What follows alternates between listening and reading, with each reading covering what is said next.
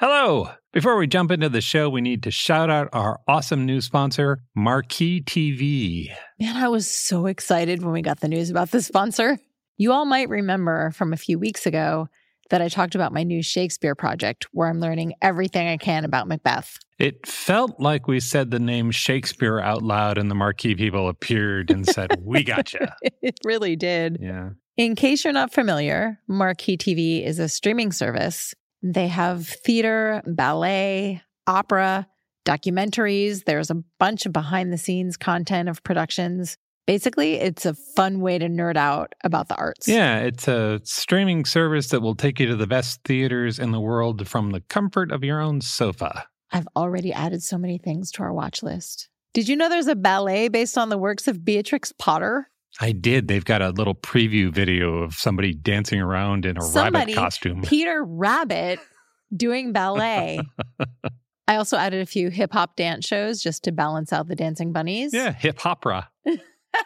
That's what they call it. They do. It's so fun. Yeah. Mozart's Requiem Yep. from the London Philharmonic Orchestra and a bunch of Shakespeare plays, including Richard II, starring my pretend best friend, David Tennant.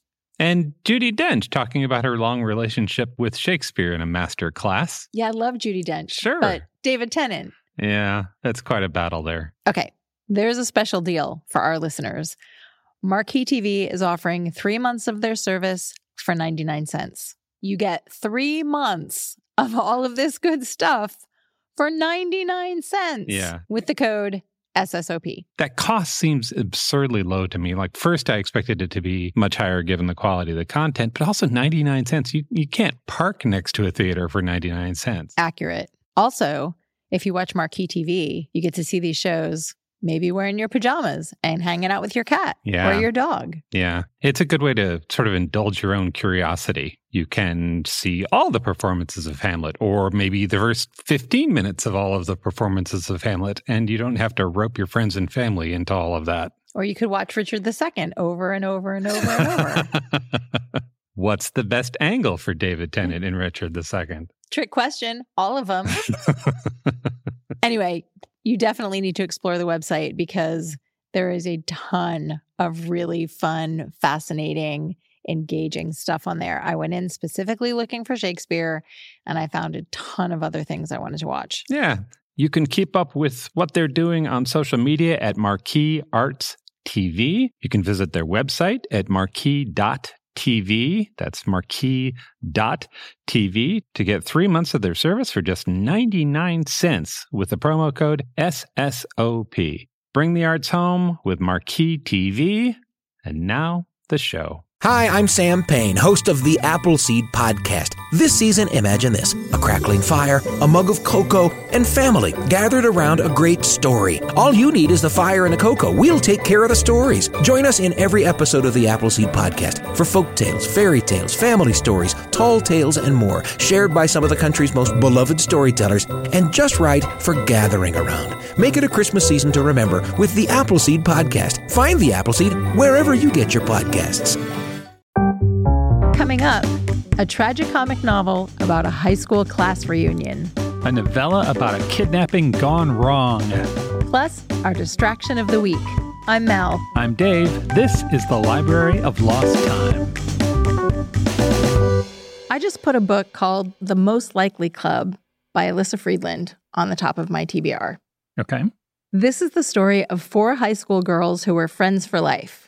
They sat at the smart but social table in the lunchroom, and in their yearbooks, they were awarded promising superlatives by their classmates. Stuff like most likely to win the White House and most likely to cure cancer.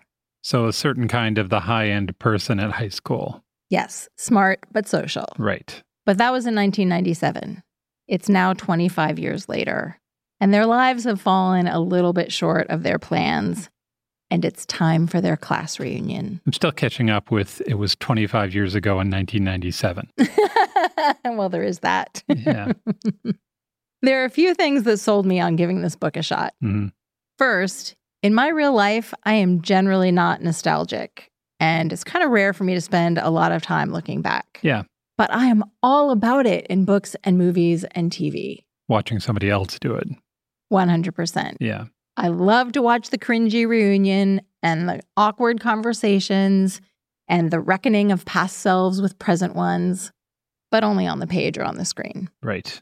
Second, I read the opening pages of this book and it felt like the author had been spying on me at Blue Mountain High School. So I'm going to read you the first paragraph. Okay. The smart but social table in the lunchroom was in the back corner, underneath a row of wall mounted pennants boasting victories in swimming, wrestling, and football. And kitty corner from the hot and popular table, which was next to the cafeteria line. Scattered in between were the artsy types, the nerds, the fish heads, the goths, and the milk toasts who defied classification. Yep. I can see it all so clearly in my memory. Yes. Finally, I've read and loved a previous book by Alyssa Friedland. That one was last summer at the Golden Hotel. Oh, yeah. You uh, recommended that when we were on What Should I Read Next? Yes, when we were talking about summer reads. Yeah. That one is about a family reunion at a Catskills resort hotel that's a little past its prime. Really good summer read. The author, Alyssa Friedland, is really good at creating sympathetic characters that also have some uncomfortable edges. So you're rooting for them, but they also do things that make you scratch your head and say, Why are you doing that? Just like real people. Yeah. All adolescents everywhere. Yeah. She also does a good job of balancing humor and pathos. So you're laughing while you're also poking at your little tender bits. Yeah. I'm looking forward to seeing what she does with the transition from bright young things to complicated adults. That's The Most Likely Club by Alyssa Friedland. My book is The English Understand Wool by Helen DeWitt. This is a novella. It's short, it's about 65 pages. It's part of a series from New Directions Publishing. They call the series storybooks. They are stories that are intended to be read in a single sitting. There are currently six books in that series. You can buy them all in a bundle from the publisher if you're in the US. But this story is about a 17 year old girl with a certain kind of impeccable taste.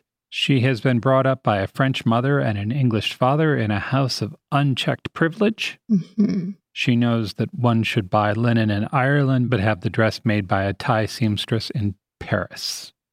Interesting. Yep. She knows that Germans understand precision and machines, and that Arabs understand honor, that kind of thing. Nice. And then one day, her parents vanish. She discovers that the person she thought was her mom was not her mother, What? but instead her kidnapper, oh and that her parents were thieves who stole a fortune she ought to have inherited when her real parents died. oh my gosh. Yeah. What a setup. right? And the rest of the story is about what happens next. The Washington Post described it as having a plot that hums like German machinery. Cool. Yeah, this seems like an excellent way to spend a couple hours. The print version just came out this week in the US. It's The English Understand Wool by Helen DeWitt. And now our distraction of the week. This week, Yes. While looking at inspiring things on Instagram, I came across a photo from Rebecca the musical. This is a thing I did not know existed. So you've got a certain tone I do. that suggests to people not familiar with you that you're sort of shocked and alarmed by this Okay, so- development. Little context for people who might not be on my emotional journey with me right now. Rebecca is a classic Gothic novel from 1938 written by Daphne du Maurier. right. And now it's a musical. And it was also made into a classic black and white movie by Alfred Hitchcock with uh, Laurence Olivier and Joan Fontaine Correct. long ago. Yes. Some people might know it from there. But now it's a musical. and now it's a musical. Full blown Technicolor musical. So I had to go investigating Okay. because, wow. Even if you've never read Rebecca, you might be familiar with its iconic first line, which is Last night I dreamt I went to Manderley again. Last night, I dreamt I went to Manderley again. Comes up in pop culture Seemed to me I sometimes. Okay. stood by the Those eye words leading to are the spoken by the unnamed female narrator. We never get her name. She's just I. Okay. She is the newly installed mistress of the estate called Manderley because she just met wealthy Englishman Maxim de Winter. And he swept her off her feet and right into a quick marriage. And now she's on this estate in England, being intimidated by the truly terrifying housekeeper, Mrs. Danvers, Yeah. and haunted by the lingering ghost of her husband's first wife, Rebecca. All very gothic. The idea that this is now a musical is a little bonkers to me. All right. But let me tell you what I learned. Okay. The German language show opened in 2006 in Vienna, and it was immediately a sold out hit. For three years, every show was sold out. Speculation is that part of the reason it's so popular, aside from the twisty gothic story, is that at the end of the show, a two story spiral staircase that's lined with bookshelves is set on fire and completely collapses through the floor. Take that, Phantom of the Opera. Exactly. I'll put a photo of the set in show notes. It's amazing. Okay. And then it went on to be produced in Tokyo, Helsinki, Budapest, Moscow, Bucharest, Belgrade. International tour of this show Many, many places, but none in English. until 2010. All right. when it was meant to open in the US in English on Broadway. Oh, A theater and rehearsal space were lined up, actors had been hired, sets were being built. But then.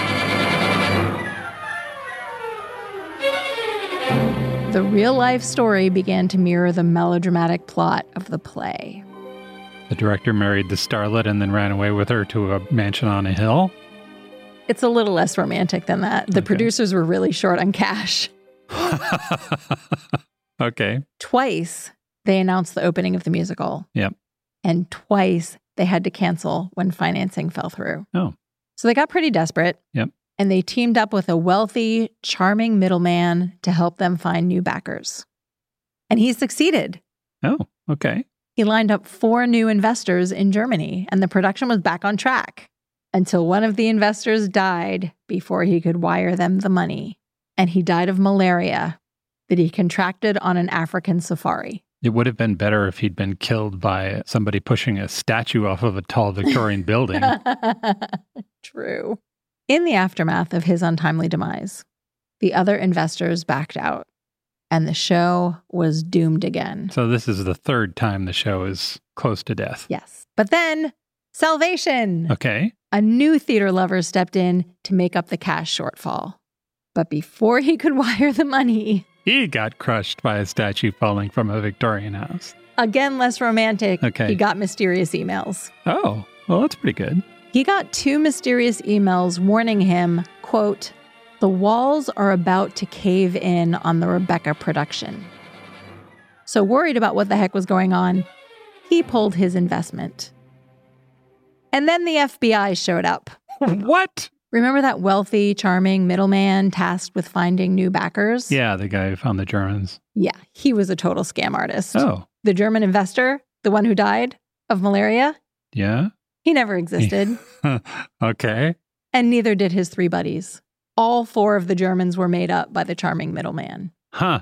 So now the FBI and the SEC thought that maybe the show's producers were in cahoots with the charming middleman. Yeah, sure. They're all perpetuating this fraud together. Yeah. But they were eventually cleared. Okay. They were just poor judges of character, apparently, not fraudsters. The scam artist, he pled guilty to fraud charges and was sentenced to three years in federal prison. And the producers of Rebecca were not in jail, but their right to produce the show eventually ticked out.